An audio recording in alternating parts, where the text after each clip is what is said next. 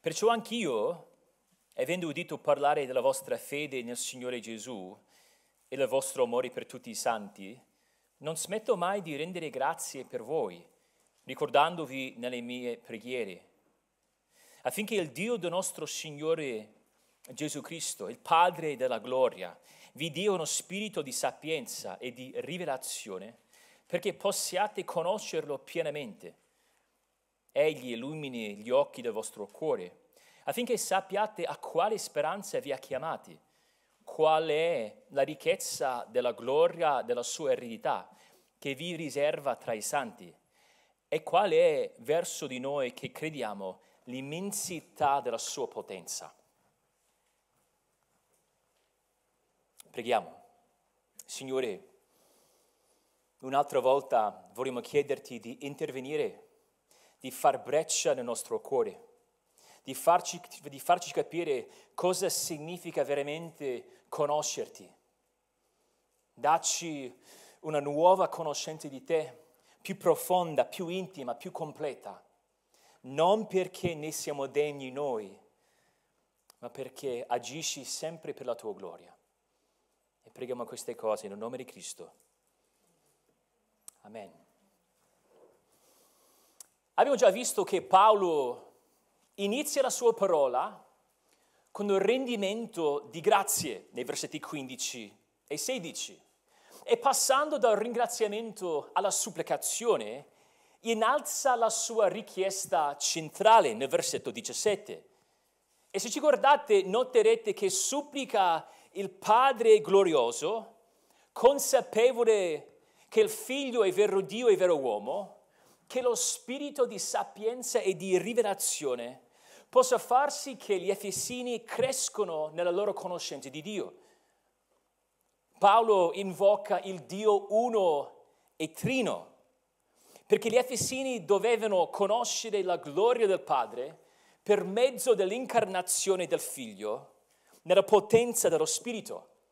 E vi ricordo che, guardando il versetto diciassette, qui spirito doveva, doveva avere una S maiuscola, non uno spirito, ma lo spirito. Gli Efesini avevano già ogni benedizione spirituale. Abbiamo già visto questo nel versetto tre del primo capitolo.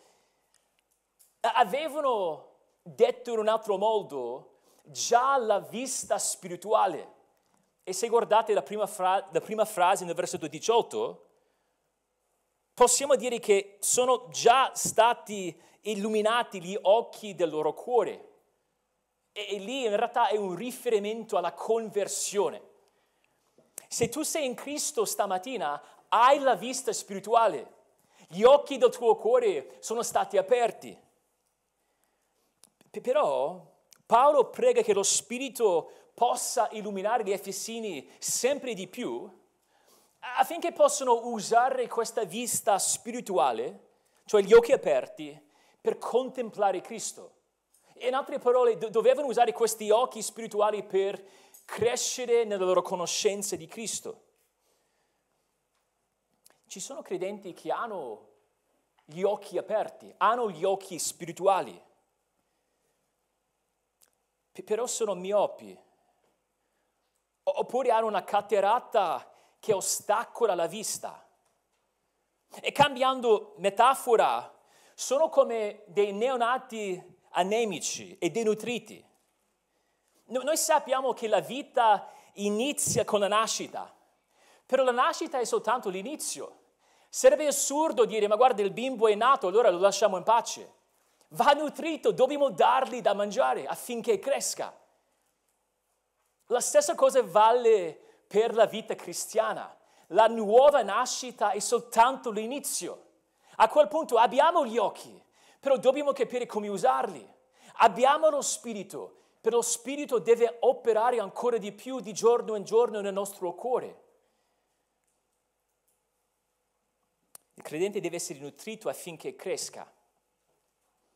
E possiamo dire, ogni superficialità nella vita cristiana è dovuta a una conoscenza carente di Dio. Infatti il Signore stesso dice in Osea quattro sei, il mio popolo perisce per una mancanza di conoscenza. Chi è il vero credente? Il vero credente è colui che conosce il Signore. Infatti un altro modo per parlare della conversione. Possiamo parlare del momento in cui abbiamo conosciuto il Signore. Intendiamo quel momento in cui il Signore ci ha salvati, è il momento in cui siamo entrati in relazione con il Signore. Gesù disse, pregando il Padre, Giovanni diciassette tre, questa è la vita eterna. E sta per darci una definizione. Questa è la vita eterna. Che conoscono te, solo vero Dio, e colui che tu hai mandato, Gesù Cristo. E allora il vero credente è qualcuno che conosce Dio. Però il vero credente, il vero cristiano è anche qualcuno che vuole, che desidera crescere nella sua conoscenza di Dio. Nella lettera ai Filippesi Paolo ne parla come segue, dice Filippesi tre, io considero queste cose come tanta spazzatura al fine di guadagnare Cristo. E poi dice, tutto questo allo scopo di conoscere Cristo. Ogni altra conoscenza mi è inadeguata e insufficiente. La cosa che cerco, la cosa a cui punto, a cui miro, è la conoscenza di Cristo. Il vero credente è qualcuno che si impegna nel crescere nella sua conoscenza di Cristo. E sappiamo che ci sono diversi generi di conoscenza. E se guardate quella richiesta cardinale nel versetto diciassette, lì si parla di una conoscenza piena, una conoscenza vera. Ed è una, ed è una traduzione adatta, cioè accurata, perché qui si usa la parola che ha a che fare, la parola per conoscenza, che ha a che fare con una conoscenza vera, piena, completa. Si tratta di una conoscenza relazionale, un coinvolgimento personale. Dobbiamo conoscere intellettualmente dei fatti su Dio, però va oltre. Vogliamo conoscere Dio con la nostra mente, studiando e contemplando la sua autorivelazione nella Bibbia. Vogliamo conoscerlo con la nostra volontà, piegando la nostra vita alla sua legge e con il cuore. Come abbiamo letto in Salmo quarantadue, vogliamo coltivare un'anima assetata di Dio, un'anima che anela Dio, un'anima che brama essere con Lui.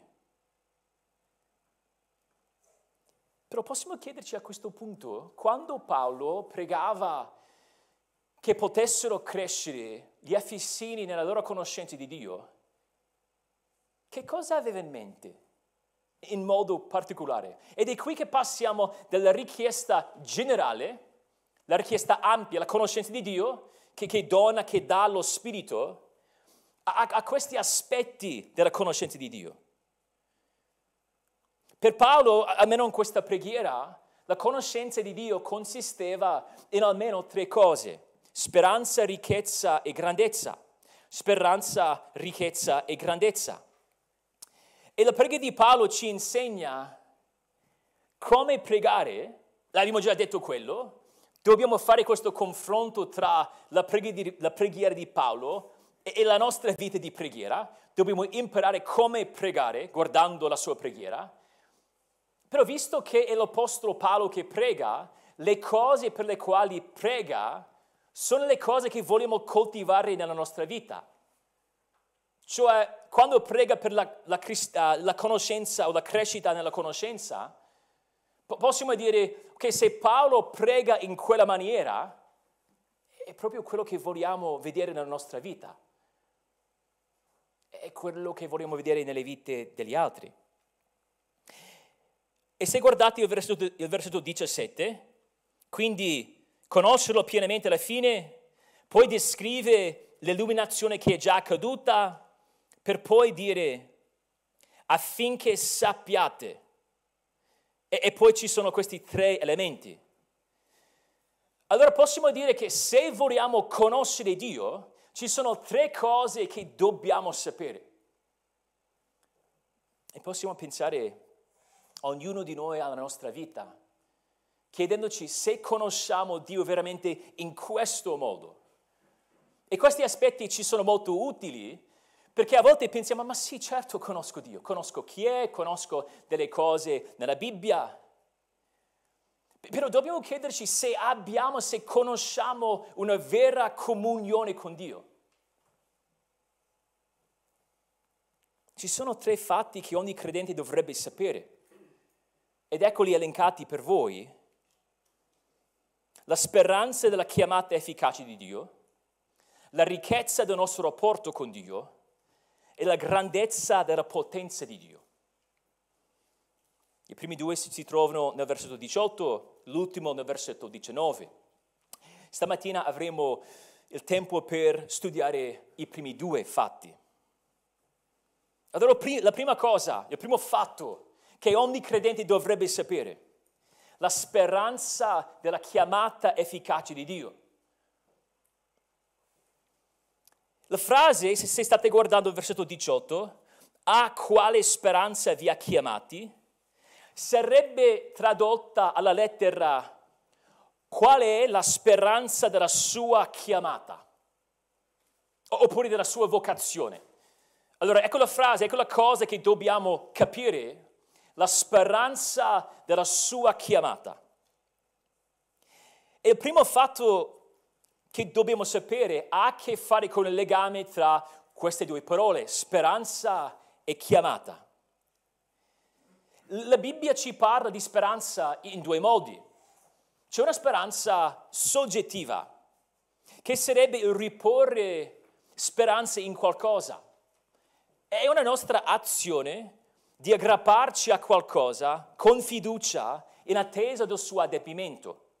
E se guardate il versetto dodici, si parla di quella speranza soggettiva, cioè una nostra speranza, una nostra riporre speranza, aggrapparci con fiducia in attesa di, una, di un adempimento. L'altro uso, l'altro uso sarebbe l'uso oggettivo, che si riferisce all'oggetto in cui si ripone la speranza, l'oggetto della nostra speranza, la cosa che dà speranza, il motivo della nostra speranza. Ed è qui, è qui è il secondo uso che Paolo ha in mente, cioè la speranza oggettiva. Si tratta di una speranza ancorata all'azione di Dio. E essendo ancorata all'azione di Dio, questa speranza è fissa, è certa, è stabile. Non è la speranza traballante che divulga, che, che divulga il mondo. Non si tratta di un desiderio illusorio, un tentativo umano di procurarsi qualcosa come la felicità in questa vita senza Dio. Spero che vada bene, spero un giorno di ottenere. Spero un giorno di dare un senso alla mia vita. Spero che ce la posso fare, io ce la possa fare ad avere una vita che conta. Qui la speranza è, è tutta un'altra cosa. È una promessa che diventa una certezza in quanto garantita da Dio stesso. In un'altra sua lettera Paolo parla della speranza della vita eterna e poi dice quella speranza della vita eterna è stata promessa prima di tutti i secoli da Dio e poi dice Dio che non può mentire. Che mi importa che Dio non può mentire? Sembra una cosa abbastanza ovvia, ma, ma la nostra speranza, cioè, cioè il nostro, um, la nostra attesa dell'adempimento di ogni cosa non è una speranza temporanea, non è un convincerci che andrà tutto bene. Quando va male ci convinciamo, ma andrà tutto bene, dai, non fa niente. No, no, no, non è quello, è una cosa certa, garantita dal Dio che non può mentire. In altre parole, il carattere di Dio è la stabilità della nostra speranza. E la speranza di cui Paolo parla qui è la speranza della sua chiamata. Chiamata divina, chiamata dataci da Dio. E questa vocazione non, non è una vocazione speciale, riservata a, a certi credenti speciali. Tizio ha una vocazione speciale, ma, ma lei no. È una vocazione che riguarda ogni credente. È una chiamata che riceve ogni cristiano. Andate un pochettino avanti ad Efesini quattro, perché questa è una parola che piace molto a Paolo. In Efesini quattro quattro leggiamo che vi è un solo corpo, vi, vi, vi è un corpo solo e un solo spirito, come pure siete stati chiamati a una sola speranza, quella della vostra vocazione. Vediamo gli stessi concetti, speranza e vocazione. Ogni credente ha questa chiamata. Dio chiama ogni credente in questo senso. E dobbiamo distinguere allora tra due chiamate. Per poter capire come possiamo conoscere Dio, dobbiamo capire questa chiamata. Ci sono due chiamate, come dicevo, la chiamata esteriore e la chiamata interiore. La chiamata esteriore sarebbe l'appello generale del Vangelo. La chiamata è rivolta a tutti. Ravvedetevi e credete nel Vangelo. È quello che predichiamo. Noi diamo questo messaggio ad ogni persona che ci ascolterà. Una chiamata generale ed esteriore. Però c'è anche una chiamata interiore. Oppure la chiamata efficace. Con la chiamata esteriore o generale può essere rifiutata, respinta, e spesso la è. Però la chiamata interiore, interiore efficace è sempre un'opera divina nella quale Dio ci cambia sovranamente. Possiamo dire che il Signore si serve della chiamata esteriore, cioè la predicazione del Vangelo, per chiamare a sé in modo efficace gli eletti. Un peccatore può rispondere alla predicazione del Vangelo, alla chiamata esteriore, soltanto quando Dio opera nel suo cuore, cioè la chiamata speciale. Andate ad Atti sedici, Atti sedici. Perché in Atti sedici vediamo questa realtà, un esempio di questa realtà.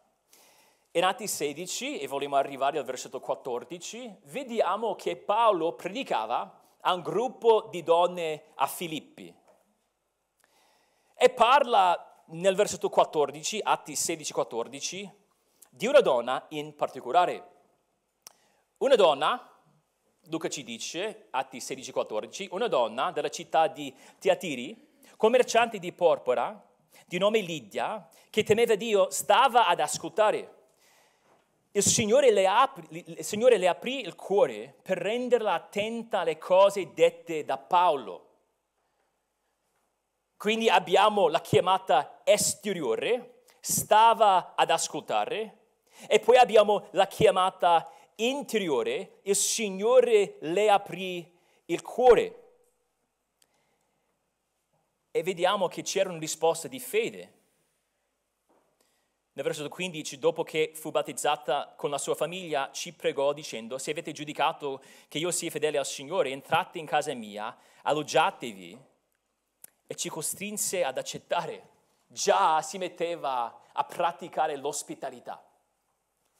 Era una conversione vera. La chiamata interiore è efficace perché il Signore concede a chi chiama il cuore per poter rispondere. Cioè dà a persone come Lidia un cuore nuovo, cioè la rigenerazione, affinché possano rispondere in fede. E se tornate ad Efesini uno e ci chiediamo, ma chi è che riceve questa chiamata efficace? La risposta si trova nella prima parte di Efesini. Dio chiama tutte le persone che ha scelte prima della fondazione del mondo. Efesini uno, quattro. In altre parole, le persone che ha predestinate. Efesini uno, cinque. Secondo il suo amore. N- non sulla base di qualcosa che ha visto in loro, non sulla base della loro bravura, ma secondo il suo piacere, la benevolenza della sua volontà, secondo il suo amore. Romani otto, trenta ci dice, quelli che ha predestinati, li ha pure chiamati.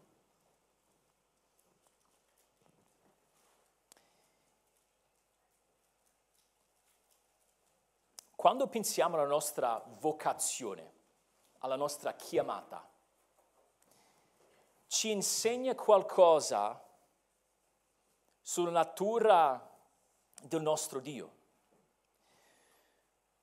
Primo Corinzi uno, ventisei ventisette, Paolo dice, guardate la vostra vocazione, e sta parlando della chiamata efficace, guardate la vostra chiamata. E poi dice, Dio ha scelto le cose pazze del mondo per svergognare i sapienti.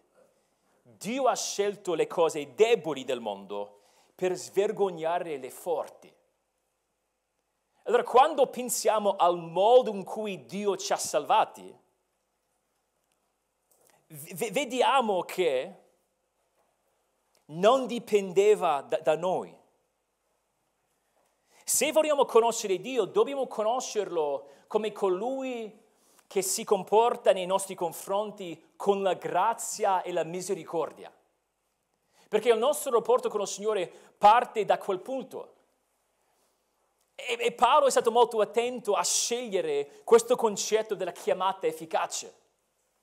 Sì, noi abbiamo creduto, noi amiamo i santi, ne ha già parlato nei versetti quindici e sedici. Però quello è il frutto di qualcosa che Dio fa nel nostro cuore. Guardando la nostra chiamata, non possiamo non ricordarci del fatto che prima che Dio ci aprisse il cuore, eravamo del tutto senza speranza, essendo senza Dio. E questa nostra speranza non può deluderci, perché non dipende da noi. Se guardiamo noi stessi, spesso siamo disperati, sconfortati e scoraggiati. Però se riflettiamo sull'origine della nostra salvezza, cioè, cioè la chiamata efficace, siamo speranzosi perché vediamo che la grazia di Dio non dipende dalla nostra bravura, ma dalla sua sovrana benevolenza. Il modo in cui Dio ci salva ci dice qualcosa del suo carattere. Conosciamo Dio sapendo come ci salva. E qui dobbiamo dire che la dottrina della chiamata efficace non è una dottrina riservata per i teologi, esperti speciali.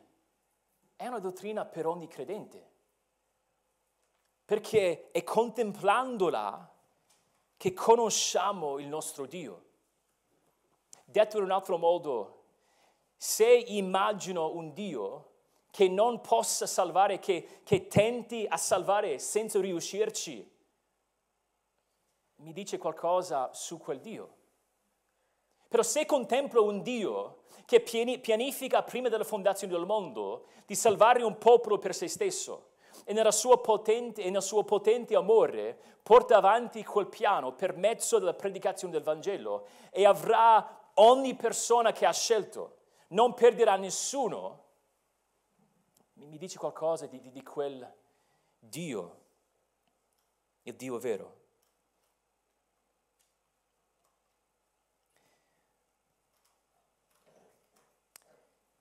possiamo anche dire che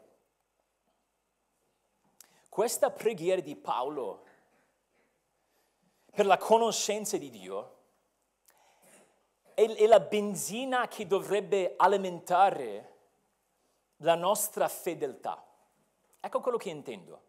Vi ho detto che a Paolo piace molto questo concetto, cioè questa parola, chiamata, vocazione. E infatti all'inizio del, del, del capitolo quattro ne parla di nuovo, quattro uno. Abbiamo visto quattro quattro, però guardate un attimo quattro quattro. Ah, scusate, quattro uno. Abbiamo visto quattro quattro, guardiamo quattro uno. Io dunque, il prigioniero del Signore, vi esorto a comportarvi degno della nostra vocazione. È un modo per conoscere Dio.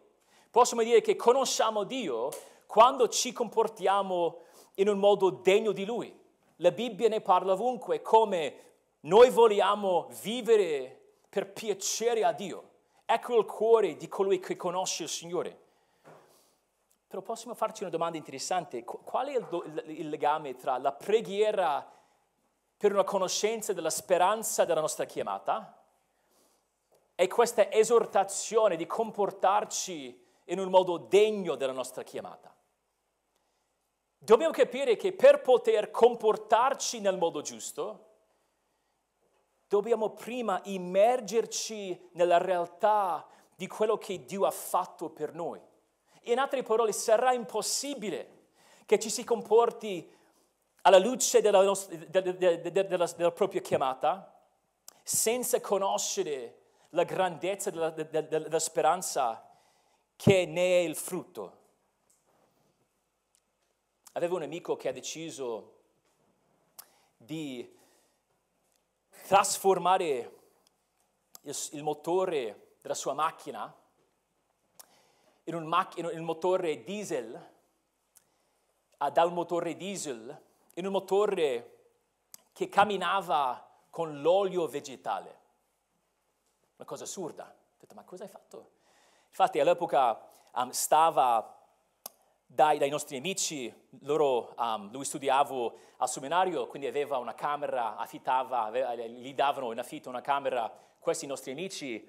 E per poter raccogliere tutto questo olio vegetale, doveva raccogliere queste barattole di olio che lei posava sul giardino dei nostri amici e lasciava un sacco di spazzatura, di, di, di, di spazzatura macchie um, da tutto questo olio che si versava che perché era difficile rifornire il motore, eccetera. Questo mio amico, tipo interessante, ha deciso di sfruttare l'olio vegetale che sarebbe stato sprecato da questi ristoranti per far funzionare la sua macchina. E funzionava. Lì si tratta della benzina della sua macchina, la benzina per così dire, carburante della sua macchina era olio vegetale. Noi vorremmo chiederci, ma, ma cos'è Il, car- il carburante o la benzina che può farci camminare nel modo in cui il Signore descrive nel versetto uno? Cioè, come posso vivere in modo degno della mia chiamata? E la prima risposta è che devo pregare che lo Spirito mi dia una comprensione della speranza di questa chiamata, quello che significa. La realtà di questa chiamata, il fatto che la mia salvezza è certa e imperdibile perché inizia con Dio. Ecco la benzina, ecco la forza che alimenta i miei tentativi di seguire in obbedienza al mio Signore.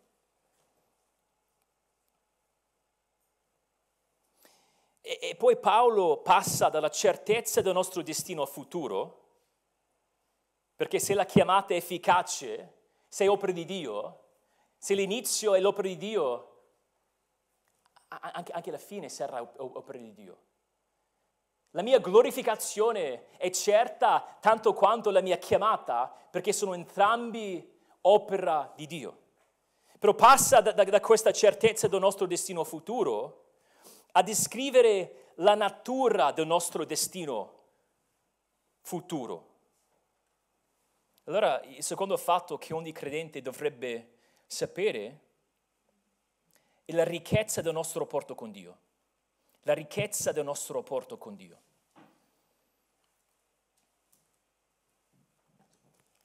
Stiamo guardando l'ultima frase del versetto diciotto.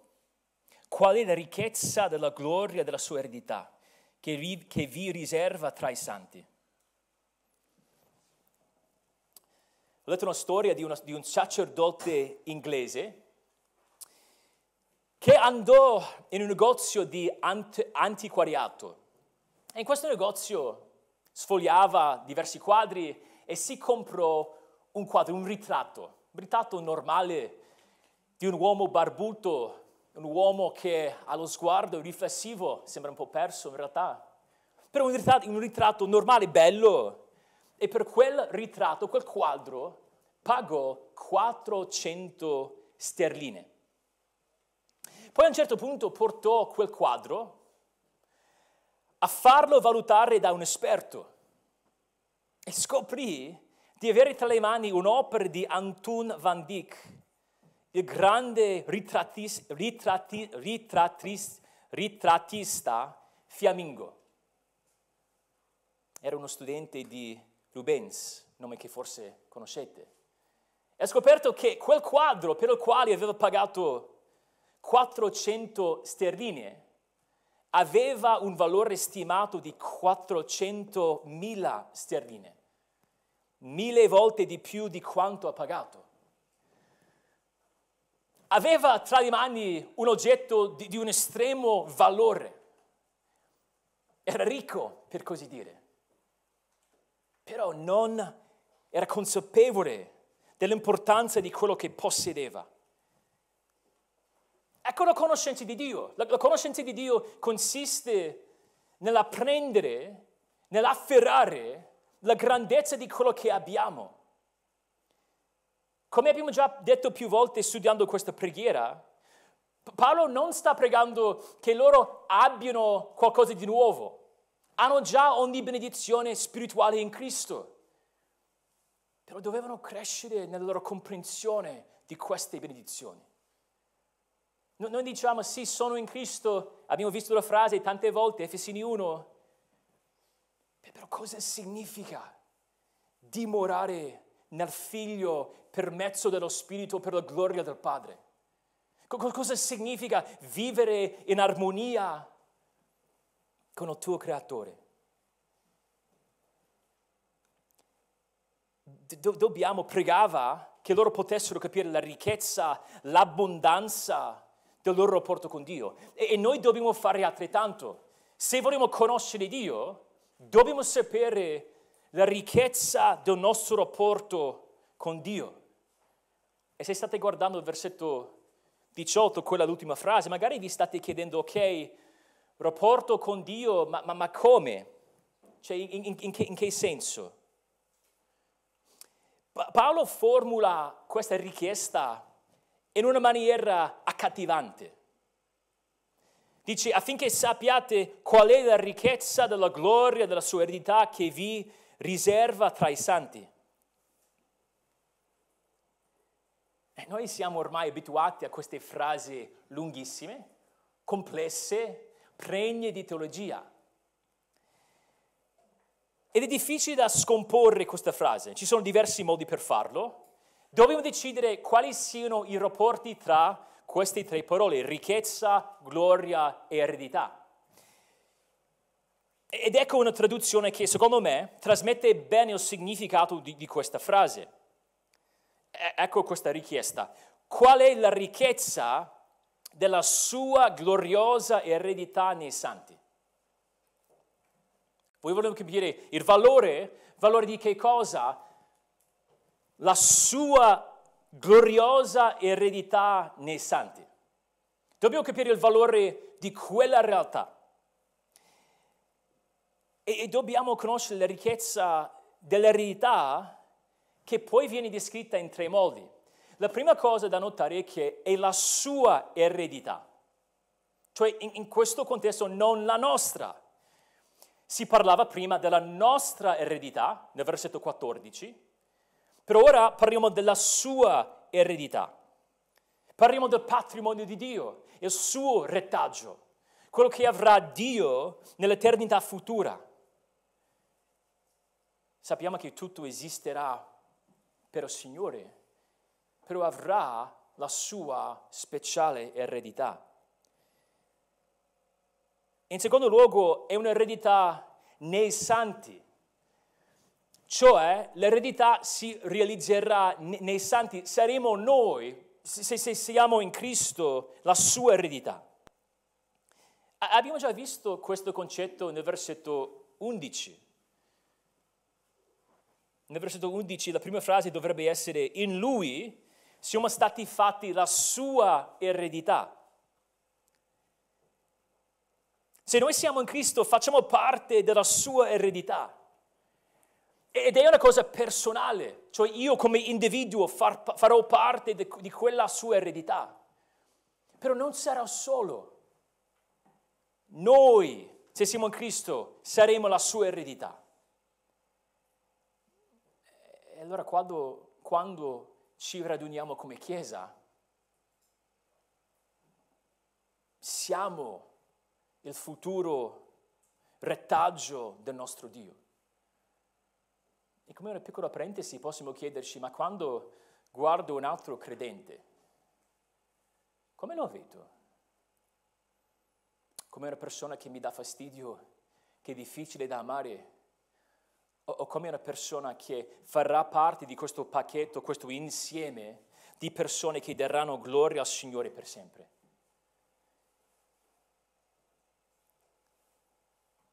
Poi, poi la sua eredità è, è gloriosa, quindi la sua gloriosa eredità nei santi. Appartiene a Dio, siamo noi in quanto santi la sua eredità, però è un'eredità gloriosa.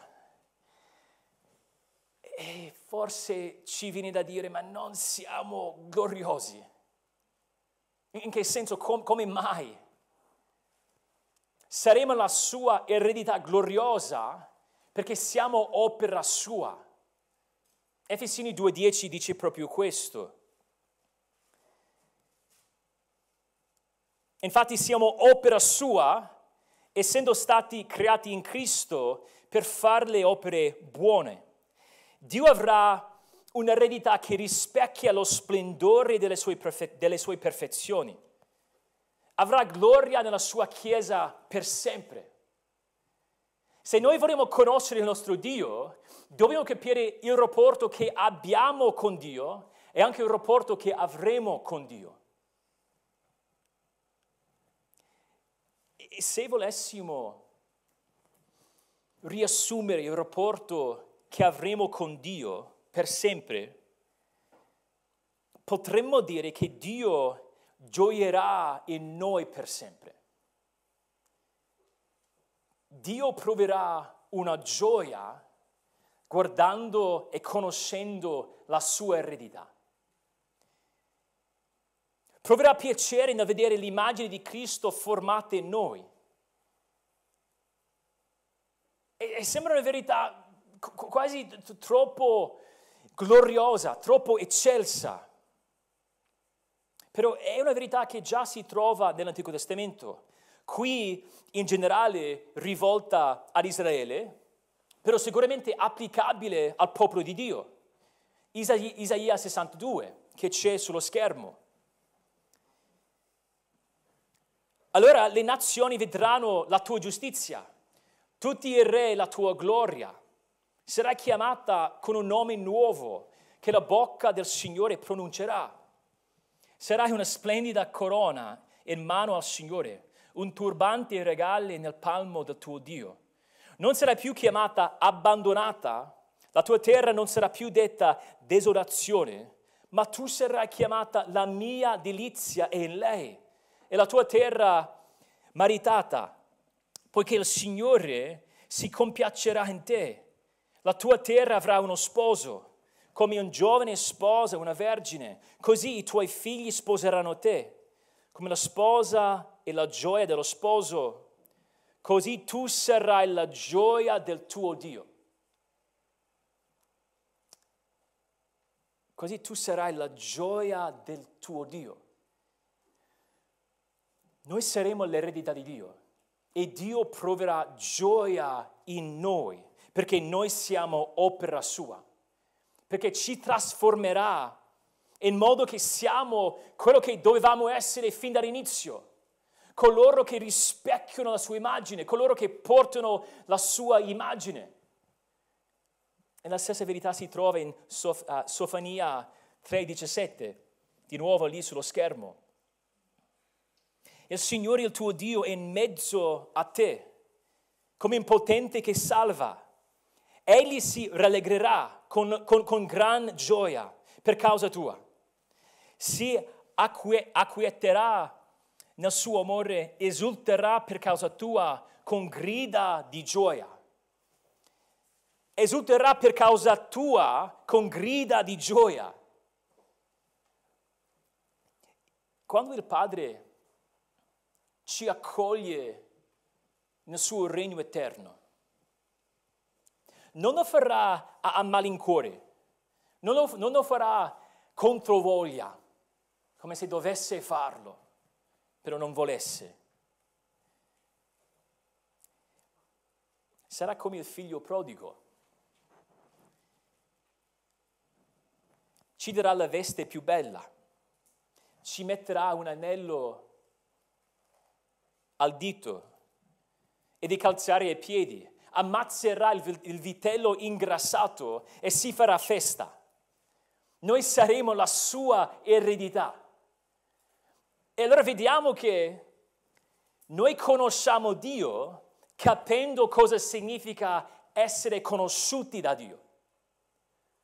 La vera conoscenza di Dio ha a che fare con l'accogliere o, o, o afferrare l'importanza di essere conosciuti da Dio.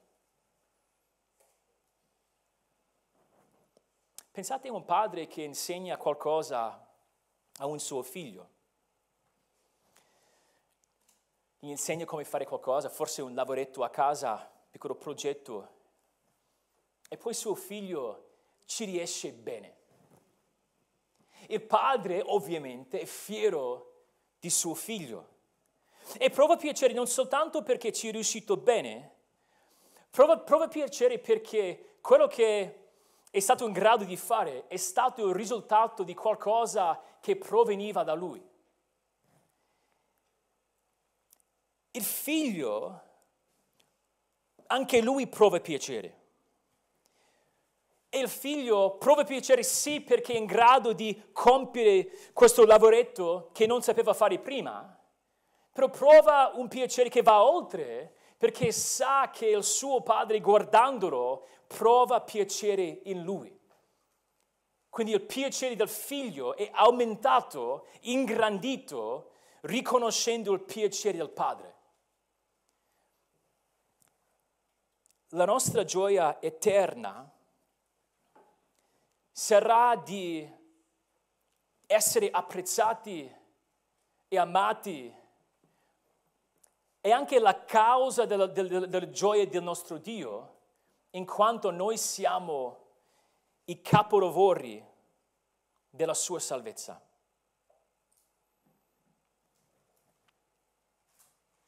Conoscere Dio significa desiderare quel momento.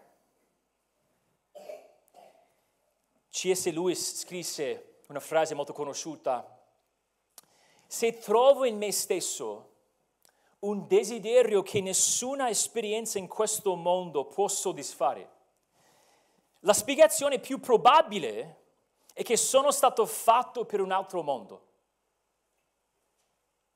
Se trovo in me stesso un desiderio che nessuna esperienza in questo mondo può soddisfare, la spiegazione più probabile è e che sono stato fatto per un altro mondo. Conoscere Dio significa riconoscere che siamo stati fatti per un altro mondo. Significa riconoscere che siamo stati rifatti in Cristo per Dio, che esistiamo per Lui e che l'esistere per Lui è la cosa che ci darà più gioia. Noi non possiamo mischiarci nei piaceri, nei, nei piaceri di questo mondo, perché il, il nostro vero piacere è di essere il piacere di Dio. Ecco la nostra eredità. Dobbiamo pregare il Signore che cresciamo in questa conoscenza di Lui, perché questa è una conoscenza che si apprende inginocchiandosi. Signore, ti ringraziamo per Efesini uno, la sua ricchezza, tutte le cose che abbiamo imparato studiandolo.